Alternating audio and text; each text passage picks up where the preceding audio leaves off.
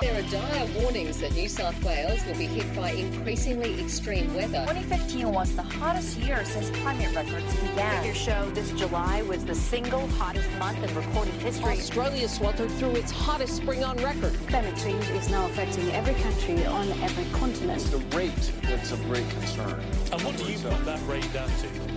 Oh, it's human activity. We have everything we need. Some still doubt that we have the will to act, but I say the will to act is itself a renewable resource.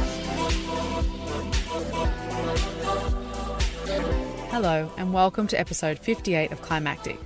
I'm Georgia Sheil, and I'll be your host for today's episode. My introduction to Reid Pierce happened shortly after the announcement of the Inner West Council's declaration of a climate emergency, a huge success for the Inner West and for the Extinction Rebellion here in Sydney.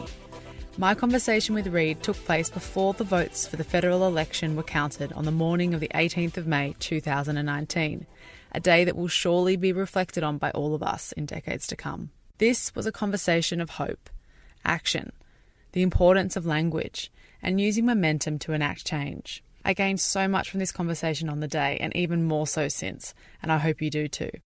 Oh, Reid, it's so great to be sitting here with you today. It's a beautiful Saturday. It's the 18th of May, which is a quite significant day for us here in Australia. So it's the day of our federal election, and I get to be talking to you on a day where you've had a huge success. So I'm really excited to be talking to you. Thanks for joining us. Absolutely. Thank you so much. So, Reid, tell us a little bit about this week. The Inner West Council has passed a notice of motion declaring a climate emergency, and that happened on Tuesday, the 14th of May. So, how did that happen, and what was your involvement in that?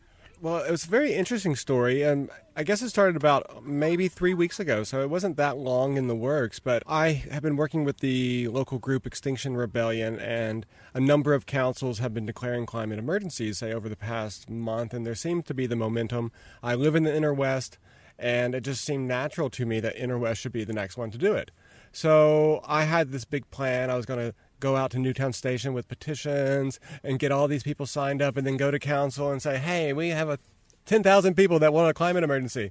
But before I did that, I, I just said, well, you know, why don't I just contact a councilor and see what they think about this? Are they thinking of it? I happen to work for council at Canterbury Bankstown, so I kind of know how things work there oftentimes, uh, you know, council just has to put forth what they call a notice of motion, and that really sets the ball rolling. So I wasn't even thinking it would get to that stage, but I did reach out to the Greens councilors, those being natural allies to this. I said, you know, I'm not going to contact the Libs with this, so I went to the Greens. And as I said, I didn't think it was going to be, yeah, this is awesome, let's get it off the ground and do it. I thought, just thought they said, yeah, if you can come with some petitions or whatever. I was just flagging interest. Well, Margarita Da Cruz, one of the, the Greens uh, councilors for Inner West, wrote back to me and said she loved the idea. She hadn't actually thought of it before, but because I brought it to her attention, she was going to put forth a notice of motion. So I was like, oh, wow, well, that was fast. I wasn't actually expecting it to be uh, that easy, at least to get to, to that stage. But at that point, I realized okay, so we got the notice of motion. We have five Greens councilors out of 15, so we stand a good chance of getting this passed. So then I said, well, I just need to be focusing on those swing votes. And so those were the laborers mostly. And what I did is just emailed them, text them, call them. And I did that mostly myself. Then I put that on Facebook and told my Extinction Rebellion people to really lay it on heavy. And um, sure enough, you know, once we got there that evening, it was pretty clear we were going to win. We just didn't know how much we were going to win by. I thought we had maybe seven or eight votes. I thought it'd be close, but we ended up passing unanimously. There was one councilor who, I won't single her out, but she really hated the idea of it and walked out. And she thought that it was a joke. Well, climate change is a joke, she said. She said that there's no chance that us passing a climate emergency is going to solve it, even if it was actually happening. And then she said the real emergency was that old people couldn't afford heating and that we needed to be focusing on picking up rubbish that was quite an obstacle. I was worried she was going to sink the ship. She actually had called me personally beforehand, and um, actually was really nice. But it was like talking to my old grandmother about you know about you know, some sort of major issue like climate crisis. She just didn't get it. She said, "I've lived a long time. I've seen the weather get really cold. I've seen it get really hot. So I'm just not bought into it. And there's science on both sides." I was like, "Well, you know, 99% of scientists say that actually it is happening." She goes, "Well, still, I'm not sold." I was like, "Okay, thanks for calling." You know. And sure enough, she walked out that night. But after she did, it passed unanimously. So I think that sends a really strong signal that Inner West is behind it. And in all honesty, they were doing a lot before this. But I think this changes the tone of the conversation. It changes it from one of climate change, which is a very boring term. It was actually a right wing, you know, focus group term that came up to make the crisis not a crisis. It used to be global warming, then somehow it got changed to climate change, which just sounds like, you know, the weather's changing. We're now using climate emergency to really hammer the point home that we have to act now. They're actually putting into the new CEO's KPIs at the, the key performance indicators at council. They have a new uh, CEO coming on board who specifically said, I want to have some accountability for this, which is great. So they're a progressive council. They have a progressive CEO coming in. We're now working on what those KPIs look like. How can we actually measure that Inner West is performing and being the climate leader they say they are? One of their goals is to become carbon neutral by 2025, which is awesome. But they have to actually do it. So that's that's the the next stage of this is to keep the pressure on and make sure they actually follow through. And so you mentioned, sorry, I was laughing almost the whole time. Thank you for keeping a straight face. I found that story absolutely hilarious, which maybe it's just a reflection of that I spend a lot of time around people that agree with me and um, actually it's quite an almost a refreshing moment. But so you talk about KPIs, and I think that's really exciting because the first thing I thought when I realised that you'd actually passed this declaration, I was thinking, okay, what does that mean? Mm-hmm. So what does that now? Does that now make a step change? Does that mean we've unlocked capital to invest in things, or does that just is it a policy element? Tell us what this means now and what can potentially happen because of it. Yeah, that, that's an excellent question because it's one thing, and this was the thing that the councilors who had maybe an issue with it, they said, I don't want it just to be symbolic they said that I understand the significance of symbols sometimes, but if I'm going to vote yes for this, I want it to be more than just a symbolic vote.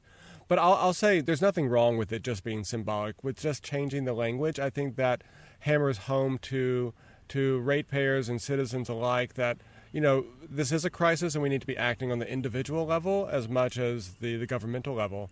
But from that perspective, they added in this section around tying the climate crisis to the CEO's KPIs. And what does that look like? It's it, they're first of all going to, I think, specifically look at how the CEO's compensation is reflected by meeting these goals. And we're working on what those goals look like right now. But one of those is fully uh, turning the council buildings, I believe, onto solar power. They've already made this an objective, but I think that's specifically going to be a KPI now, is to de-invest all money in dirty energy that's a, a, big one, I think. So I think they're already we're 50% of the way there. They're now almost 99% of the way there, but it's just going to be holding them further accountable, not to to dis, uh, to divest their funds, if you will, from dirty energy and dirty investments. So that's another one. Another thing they wanted to look at was uh, they currently have three council buildings, perhaps putting all efforts into one building that was centrally located, trying to cut down on just personal transport emissions. So there's a wide range of activities they're looking at, but I think um, it's really looking at every single operation within council through the lens of how does this align with our climate target. So it's going to have a specific budget item line to it. I think there's going to be an actual committee set up that is going to specifically look at not just the environmental impact, but also the climate impact of all standard operation and procedures. So it's going to be pretty robust. And some councils have just declared the emergency, but then it was like, well, okay, what next? I'm hopeful that this is actually going to change business as usual and make it where it's uh, quite, it has teeth to it, and there's actually some changes that come out of it. Because council also have um, implications when it comes to development of housing or infrastructure, and then also waste recovery, those sorts of basic services to their community that they represent. Are there elements of that as well? Like, are we going to see potential changes when it comes to approvals for certain properties being developed, or are we going to see um, the introduction of different waste recovery techniques and things like that? With that on the agenda? That was not necessarily on the agenda, though I think it's certainly in the background. So things like um, development application DAs, I think certainly this should be an element of it. There has to be some degree of understanding what, what its energy standards are before it's just uh, approved.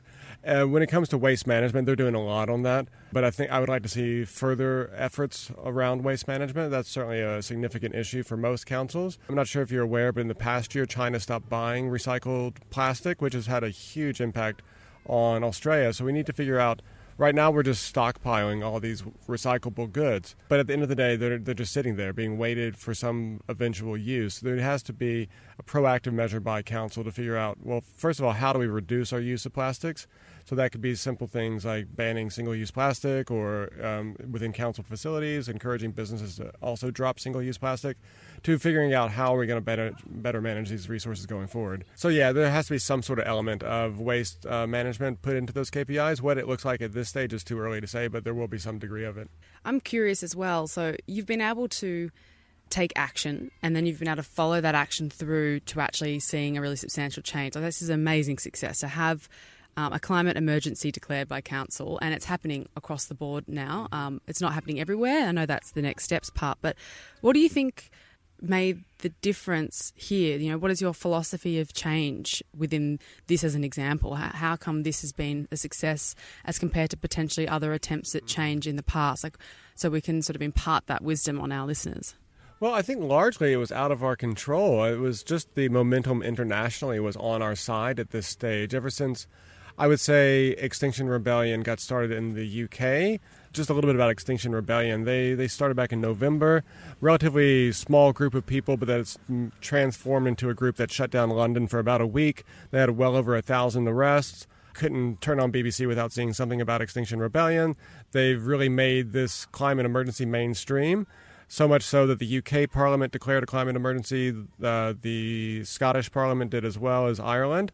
I even believe the Welsh Parliament did, declared a climate emergency. So it certainly was a game changer for us. Changing the language, seeing it become more and more mainstream, has added to that momentum because this movement started about two years ago of trying to get councils to declare a climate emergency. However, it didn't really pick up steam until the past few months.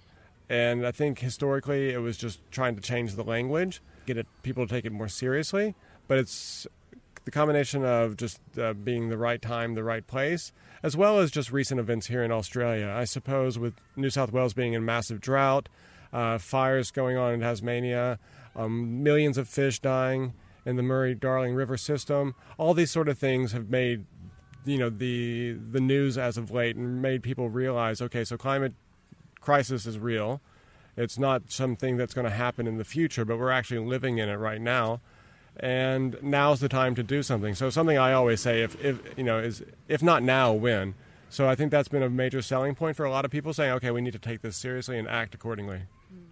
And you've been really heavily involved in this whole process. We had a little um, chat beforehand over coffee, and I'm really fascinated as well by it being the right time, but also being the right person with the right skill set potentially as well, whether that um, impacts on it. And when it comes to change, thinking about and when you're trying to take action, thinking about what is the action require, what skill set, what experience potentially does it need, and then making sure you've got the right fit. Because that's something I, I feel may have happened in this example as well. Your experience with council, but also your career before now. How much of a part did that play? Do you think? I would say it was it was very helpful, but it wasn't hundred percent relevant necessarily to the broader movement. So there's a lot of great people working on this that come from all different angles and all different aspects. Specifically with Inner West, I guess given the fact, well, I used to be a lawyer, I used to be a management consultant, so I, I guess I lend a certain air of credibility when speaking to those level of stakeholders, as well as the fact that I work for council, so I could speak their language and know how things kind of work through. But look, there's been people that have gotten this through other councils that don't necessarily have that experience. They just have the passion and the, the ability to really push their councilors to do the right thing. So at this stage, there's so many people from different backgrounds that are becoming climate activists, becoming climate warriors, that at this day and age, there's no right background for it. And that's what I've realized about Extinction Rebellion is I, I had done work with Greenpeace and the Wilderness Society in the past as a volunteer. I had volunteered with the Greens. So for me, it wasn't too much out of my comfort zone to join Extinction Rebellion. I saw what they were doing and was like, wow, this is really amazing. The results they're getting and just the group itself is this is the movement for me. But I've seen people come in that are first time activists that are like, I don't know what I can add to this movement except for my passion and my voice. And they're getting stuff done too. So I have a, a close colleague uh, and fellow activist and friend now named Michelle who's working on City of Sydney, and that's our the next one on our plate. And she didn't know what she was doing; she just knew that this was important to her, and she started uh, making things happen. So I like to think that my background has helped me, but at the same time, you know, everybody can do their own part just by by joining up. Which is a strong, it's a really strong message. So bring what you've got I really want to touch on the fact that you've really not lost a lot of time. So the 14th of May was the declaration of climate emergency, and then on the 16th of May, you've already got your eyes set on City of Sydney. so you don't really stop to take a breath, which is fantastic. And so tell us a little bit about what City of Sydney means to this cause. If we could get City of Sydney over the line on a climate emergency, what does that mean? Because I know that you've got the goal of having a national declaration, which is, of course, what we need. And is City of Sydney instrumental within that? Is that is it a big calling card? Tell us about what the next steps are how we're going to get there. Yeah, that's a that's a fantastic question. So, I want to say that all along my goal with Inner West was trying to get a significant council on board, so then we could go to City and Sydney and say, hey, this isn't just some secondary or you know rinky-dink council that's declaring a climate emergency, but this is actually you know something you should be doing. So Inner West, interestingly, um, I saw them, you know, I saw this coming once Randwick declared, and I, I don't want to knock Randwick, but they're not on the level of say City of Sydney or even Inner West, but they're a significant council in the Greater Sydney area. I said, one, if they if we can get Randwick, then we can get Inner West, and if we can get Inner West, then we can get City of Sydney. And the the importance of getting City of Sydney and I should say that they're doing awesome work on the environment. They're doing awesome work on climate. They just need to be more of a climate leader, and I think using the vocabulary of the present moment is necessary to do so. So why, you know, why did I only wait two days before I jumped into it? It's because of momentum. You know, if I had waited and said, okay, let's wait a week or two, um, you know, it would die down. What's made this all possible is the momentum from, you know, let's say UK Parliament, Scottish Parliament. It's just rippling effect. And if we can really build on that momentum with a positive result in today's election, begin to pressure on the federal government to actually declare a climate emergency. And that's the whole goal with getting councils to do this, is we realize that our federal government is sorely lagging when it comes to climate action. So we said, well, let's work at the, the bottom level of government, at local government, and if we can start getting them on board, then we can start working our way up. Unfortunately, we have a liberal government now in New South Wales at the state level, but if we have positive results today's federal election, then we can start working our way up to there. City of Sydney adds just a significant air of credibility to it with the being the premier council uh, not just in New South Wales, but probably all of Australia, they add that international aspect to it. They add that credibility that this movement needs, that then we can take it forth and use the likes of, say, Clover Moore and people like that to really push it to the national level. Now it's time for Climactic Community Corner, where we play voice messages sent to us on Facebook. We're opening up this space for the community to share events, news, thoughts, feelings, all sorts. If you've got a message to share, just send it to us at Climactic Show on Facebook or hello at climactic.fm. Hey, this is Shannon. If you're feeling dispirited or upset or angry or scared after the recent election results, I've got a place for you to channel that energy. If you come along to the State Parliament in Victoria, 12 pm on Saturday, June the 1st, uh, we're going to have a collective roar. We're all going to channel everything we're feeling and let it out in a 60 second long roar. So come along, don't be dispirited, channel that energy into something that's going to capture the public's attention and ignite a fire within yourself and with fellow climate activists. With the City Roars, Saturday, June 1st, 12 pm at the State Parliament. Hello, Annett here from Boomerang Alliance. Did you know that there is an inquiry currently into Victoria's waste and recycling shambles? Well, there is. So the Victorian Parliament would like to know what you think, how they should go about uh, fixing this mess we're in. I think this is really important for groups, but also individuals to submit. It can be really quite simple. It won't take a lot of time. And uh, I'm going to tell you how to do it because I know everyone's busy and uh, the new season of Game of Thrones needs watching too. So listen up. Number one, the three R's of recycling reduce, reduce, reduce. So we are calling on a massive education campaign that uh, the government should finance that will lead to a drastic reduction in consumption of plastic items. Number two, what I always bang on about, uh, we need a container deposit scheme in Victoria. Everyone else has it, so let's get on with it. A CDS helps establish clean streams of pre sorted glass, plastic, and aluminium drink containers, and that helps a domestic recycling industry. Which brings me to the third point we are calling for the establishment of a domestic recycling industry. Last but not least, it's really important that uh, we make a point that we don't want our recycling to be incinerated. At the moment, there's a real push in Victoria to start up these uh, waste to energy projects. The big plant uh, has been approved by Australian Paper in the Latrobe Valley. We need to make a point that there is massive opposition to that. If that and other projects go ahead, it's going to be quite hard for councils to say no to them. This will be the end of recycling in Victoria. There are so many issues with waste to energy in Australia in the current climate of a recycling crisis. So these are the four main points as I see them. Make it short and snappy in your own words is always best and encourage everyone else uh, that you know to submit as well. The lovely Mark will add a link to where to submit, and also there is a blog that uh, our friends from Zero Waste Victoria have put up that gives you a bit more information on other things that you could say and add to. So I hope this was helpful and will save you some time to go out and enjoy the beautiful autumn, but not before you've submitted, and encourage lots of your friends to submit as well. Okay, take care. Bye. What does it take to, to get this sort of a national declaration? You know, is it a does everyone in New South Wales need to, to sign a petition? Do we need to get more art, like more hearts and minds behind this? Like, what's it going to take, and what's the process look like? That's a great question. I'm not even actually sure, to be honest. I think it's going to take all different aspects of activism. It's going to be taking us, you know, going to the streets with Extinction Rebellion, having actions and rallies and things like that. It's going to take just general petitions. I'm not sure if you saw, but last week, five activists from Greenpeace scaled the Sydney Harbour Bridge and had massive banners saying declare climate emergency. So it's getting that level of attention through the media that starts signaling it home to the common person, but also sending a strong message to politicians that, hey, you need to start using this word and acting accordingly. So it's going to take that level of activism. At the same time, it's just going to take us really putting pressure on our local politicians, so our MPs, and just saying you need to start putting this forward. At the same time, I was working on Inner West. I was petitioning Jenny Leong, who's one of the Green state MPs, and she's going to be putting forth a climate emergency within the New South Wales Parliament. It's just really reaching out to our politicians, and, and you'd be really surprised how.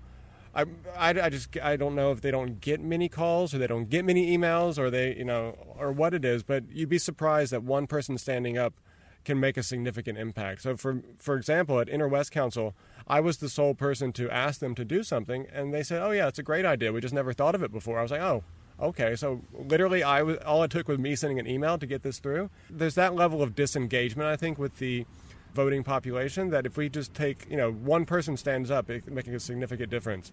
And if everybody just starts doing their part, calling their their representative, calling their MP, that's all it takes to really get this going. You can even send an email. It's it's you know it's it's that simple. Just standing up and saying something, I think, can really push it forward. And then once the let's say the federal government does declare a climate emergency, that's going to unlock a lot of funds, unlock a lot of uh, resources to actually tackle climate action. And, and as it stands now, you know, we have the Stop Adani movement. If that goes forward, that's going to be a devastating thing to not just the climate, but to the whole climate movement.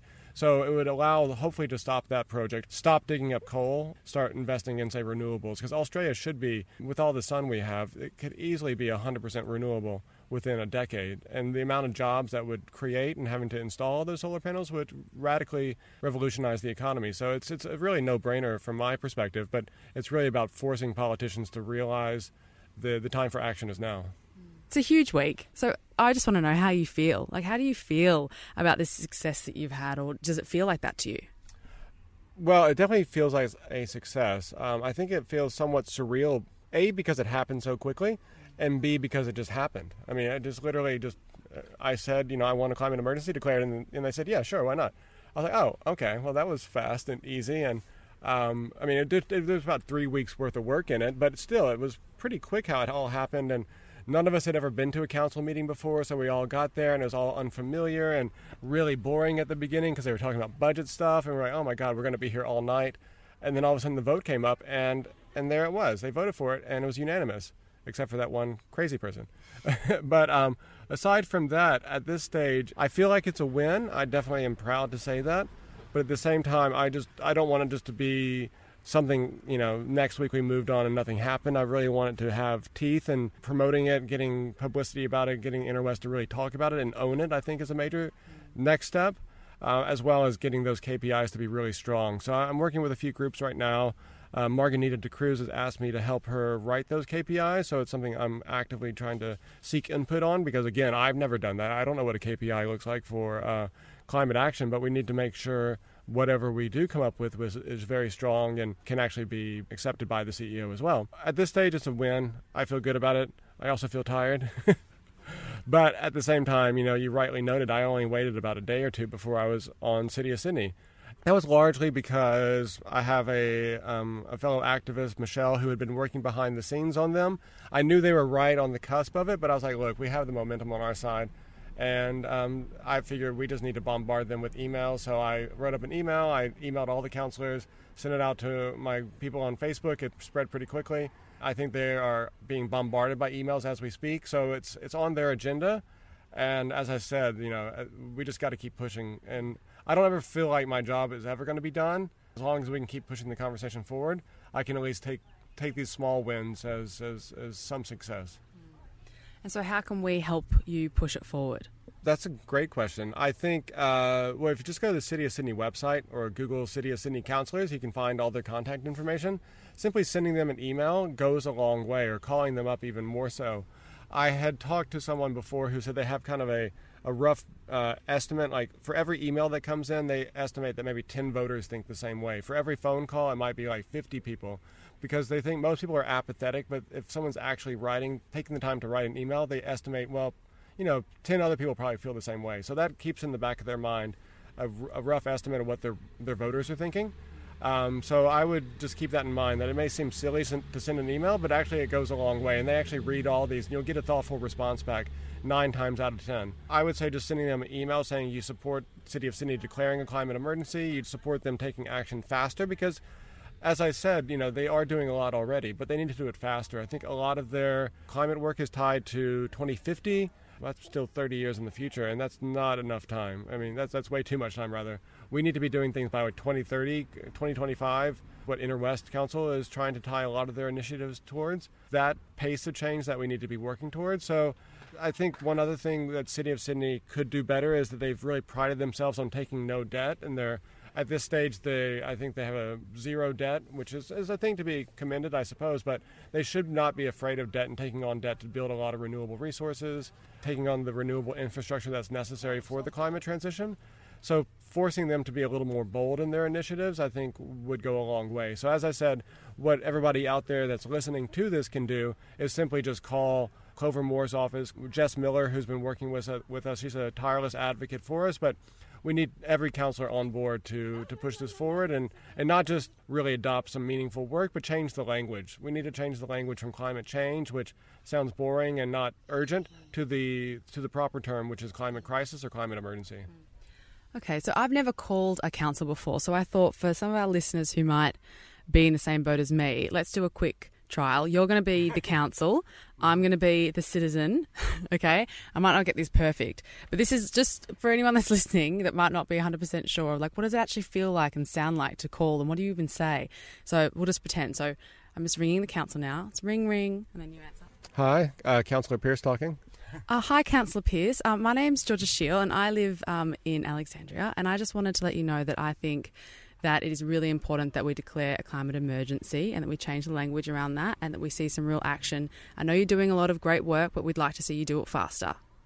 Well, I appreciate your call today. Um, I would say that you know we are doing a lot, and I don't see why uh, this is important right now to you. It's important right now to me because we only have until 2025 to really make some significant action. We need to make sure we completely cut our emissions, um, and it really matters to me. We're in sixth in, um, extinction, and it's just something that I think really matters to our country and to the world. And I believe that you are, as elected representatives, um, well, our elected representatives need to make sure that they're reflecting the people's thoughts and feelings, and this is how we feel. So I'm communicating that to you. Well, I appreciate that. I think that if there is something put forth to council, I would certainly consider it on its merits. And if it has something substantive to it, is not just symbolic, I'd probably vote for it. Okay, I'll get to it. Thanks very much. It's pretty much as simple as that. that felt scary, but I'm glad I did it. It was good. so that's just an example because the person I talked to on the phone was like, I don't believe in climate change and uh, you can't convince me, you know, talking about dinosaurs and all sorts of stuff. And uh, anyway, there's going to be some crazy councilors. And then just realizing, you know, you can kind of laugh at those people and say, okay, well, I'm not going to win you over. But 90% of councilors are on the fence. They just need to be pushed in the right direction. And and they're mostly reasonable people. They're not all, you know, scary or crazy people. So just talk to them. They're people just like you and I, especially at the councilor level. You know, most people are that are on council are doing this as a part-time gig, and they're just they want to be involved in politics to some degree. So most councilors are just regular people, so they're pretty easy to talk to. So yeah, and they mostly will talk to you on the phone. So I was surprised by that. The uh, the level of accessibility is pretty easy, and they even list their mobile number. It's probably a, a work mobile, but still, you can just call it or text them. And uh, if you're afraid to talk to them, just send an email and or a text and say, you know, you better support this or else. Uh, there's going to be a lot of upset people, and I, they get it. You know, they they want to win elections too, and they realize if this is important to a lot of people, they'll take the, the, the necessary step to do so. Well, thank you for letting me fumble my way through that. That was um, not the most dignified moment of my life, but I did it. You know, and I think even it wasn't real, but I, I practiced, and so now I'm going to go and make some real calls because it's really not as um, hard as you think it is. You just got to trial it, maybe. Get a friend, practice with a friend. Maybe that's my note. um, so I know that you're doing a lot of work at the moment, and at the moment your home is Sydney, and you're here with the council, but you're about to embark on a sort of a new adventure in moving, educating, going to India, and that's a super exciting part of your journey. So I want to talk a little bit more about the next steps for you and like what your visions are. So what is it that you're working on next, and what is it that gives you hope?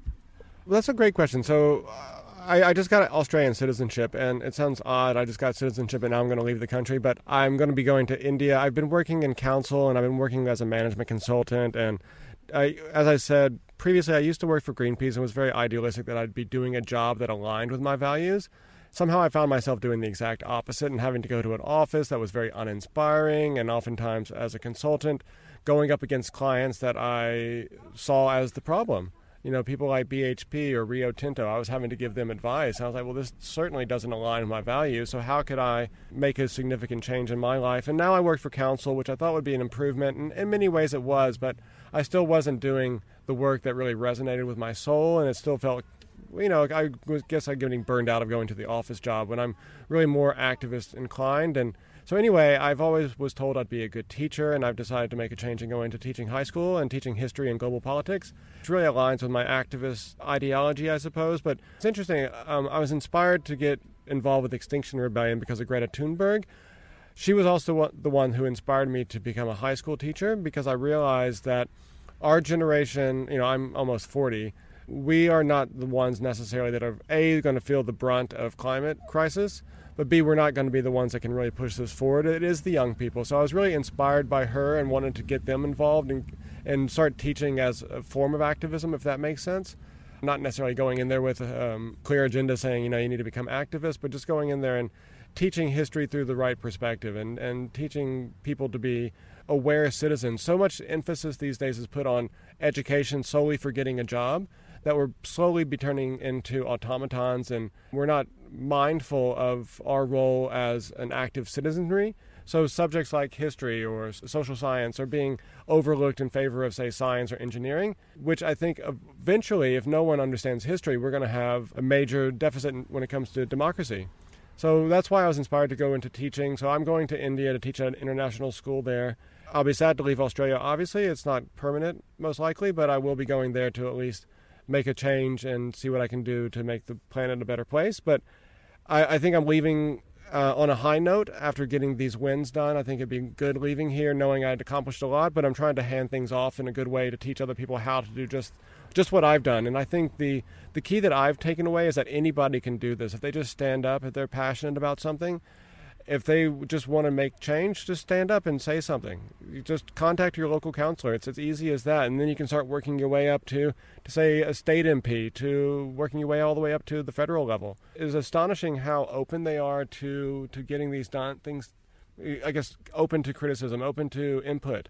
Because at the end of the day, their, their jobs depend on it. They, they need votes. And if the majority of their electorate feels a certain way, they're going to act accordingly.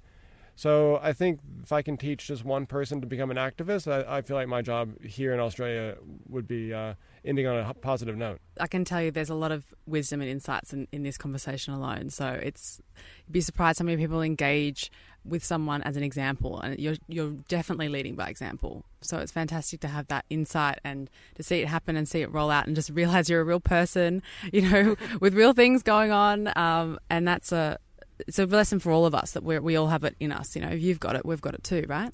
Well, absolutely. So, um, yeah, I, I, I guess it could really just come down to anybody being actively involved. I think some people think that being an activist, you have to go to school and study activism or something. You have to have a, the right background. No, being an activist just means that you're getting out there on a subject that you care greatly about. So I'll use the, the vote for yes a couple years ago as a tangible example that you know they probably would not have passed it had you know the majority of uh, people not been very vocally actively involved in supporting it. Politicians especially when it came to that were like well i'm not going to take a, a bold stance on this. So they put it back to the voters in a referendum which is really silly because first of all they're elected to make hard decisions. So then they put it back to the voters so they didn't have to make a decision but if people hadn't got there on the streets and really been actively calling people and been active on that, we probably wouldn't have seen the, the Yes campaign be successful. So that's just one example of, of how activists can make a difference. And activists don't have to be the image of, say, someone with dreadlocks or a hippie out there yelling and doing protest. And many people think, well, they don't want to work, so they're just going to become an activist. A true activist is just someone who Uh, you know has a nine to five job or whatever but they also have time for their passion. They're passionate about a certain topic. Let's say it's climate change and they want to see something done because they don't want to see future generations have to live in a planet that's not hospitable to, to life. So they go out there and just start simply by writing an email and they're like oh okay well i saw a little win there so maybe i'll go to a protest this weekend. And then they, they actually have fun they meet some interesting like-minded people and they say well let's go do something else. And it just starts going on and it's all about momentum and that's comes back to why I, I targeted City of Sydney directly after that because these movements they start growing and getting bigger and bigger and bigger. And it was what's most inspiring to me is I was involved with Extinction Rebellion here back in its early days, and there was literally five of us sitting around a coffee table at Central Station here in Sydney. And um, I left thinking, well, uh, it was my, me and my partner Shiva. Um, she was saying, well, this is nice, but there's only five people. I was like, well, you know, if the next meeting each one of us brought a friend, that's 10. And then the next time, if everybody brought a friend, then that's 20. And this is just exponential growth. It didn't really play out that way, but sure enough, I think because of the success they had in London, we're now dealing with uh, at least several hundred people at our most recent rally. People on Facebook is, is I think, just passed over a thousand. So I think it's building. And once, you know, once it hits critical mass, that's when we're going to be dealing with some significant change that Extinction Rebellion here in Australia will be on the same par as that of the UK. So it really is simple as starting with one person. And I'm always reminded of that great quote from Gandhi that be the change that you want to see in the world. And I think that you just have to live it at the very uh, individual level, and then that effect ripples outward. Thank you so much for your time. Thank you for putting your energy and heart into this on behalf of everyone, making it so accessible because I think these sorts of conversations, we need to start having them more, but we also need to start looking at activists as a real pivotal part of the conversation because you clearly been able to achieve a whole lot. And so it's just been really fantastic talking to you. I'd love to wrap up with my favourite question, which is just around, you know, what is your vision for 2040? Tell us about your hope and what you see as possible. Oh, that's a great question. Um, there's interestingly, there's this uh, new video. There's a politician in America that many people probably know named Alexandria Ocasio Cortez. She's a very inspiring young woman who's actually made it to the, the halls of U.S. Congress. And she's a person of our generation, our, our voice, knowing the significance of climate change. And they put forth this video of her talking about 2040 or some period in the future. And she's looking back and, you know, she sees a more collaborative society, a society that doesn't view nature as an adversary, but that we're a part of nature and that we have things like high speed rail that are connecting all the cities. So let's say in Australia, we have high speed rail that connects Melbourne all the way to Brisbane. We have clean energy throughout the city. We have less cars, more bicycle lanes. We have just a more environmentally friendly society. We're using less plastic. We're more friendly with our animal friends on this planet. So, the end of animal agriculture, perhaps, and just viewing us all as we're one species here. We're not, you know, we're not against each other. We're all for each other. So, I would envision a more friendly, collaborative, compassionate society and one that nature thrives and, and we thrive alongside it. Thank you so much for sharing your vision and your time with us today. I really appreciate it. Uh, you're very welcome. Thanks so much. Thank you so much for listening. It was a real pleasure bringing you this episode with Reid Pierce, a man who instills a sense of calm and clarity and who takes our collective responsibility for preserving our living world seriously. If you were inspired by the work being done by the Extinction Rebellion, I highly recommend following the link in our show notes. And why not try connecting with your local representatives? After all, they're just humans, you know, with fears and hopes and dreams. You never know where a conversation might take you. With the results of the election still raw, for me and for many of us who stood in solidarity for a climate election, this week has been heavy. With it, in time, will come lessons, wisdom, and a path forward. What has this election taught us about ourselves, about our country, about what needs to happen now? I have so much to say and yet cannot find the words. So I will lean now on the words of a dear friend, Sarah Sannon, and her post election affirmation, which brought me endless comfort this week. Post Election Affirmation by Sarah Sannon. I believe in the power of individuals, communities, councils, and businesses to drive change. I believe in the human capacity for empathy and that growing our sphere of empathy to include people and things who are not like us can be learnt. I believe the world is not made up of silos of social, environmental, and economic problems, but they are all interconnected. I believe in democracy. I believe we need to change the story to one of connection and inclusion. I believe we need to engage the people who struggle every day to help them see how we are really helping them. I believe the best way to do this is through conversation to build empathy and connection. I believe that Australians have vision and are willing to take responsibility for the future. I believe in the resilience of people and movements who are driven by the desire to simply make the world a better place. I believe we can change the world.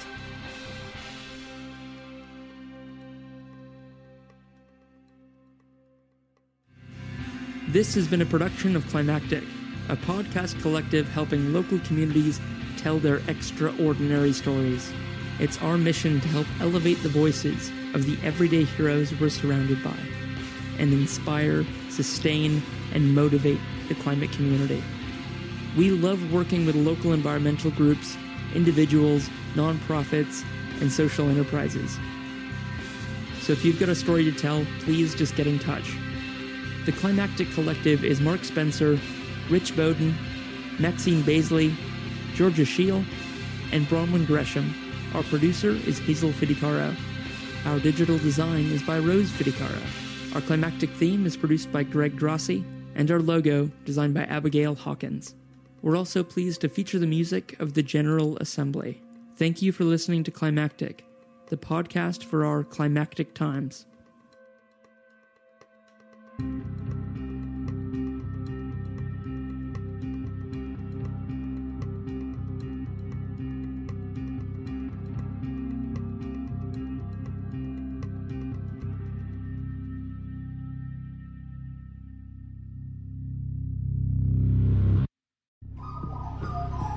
The Climactic Collective. This show is produced by Here Media, a boutique audio agency in Narm, Melbourne. To learn more and get in touch, head to heremedia.studio. That's H E R E media.studio.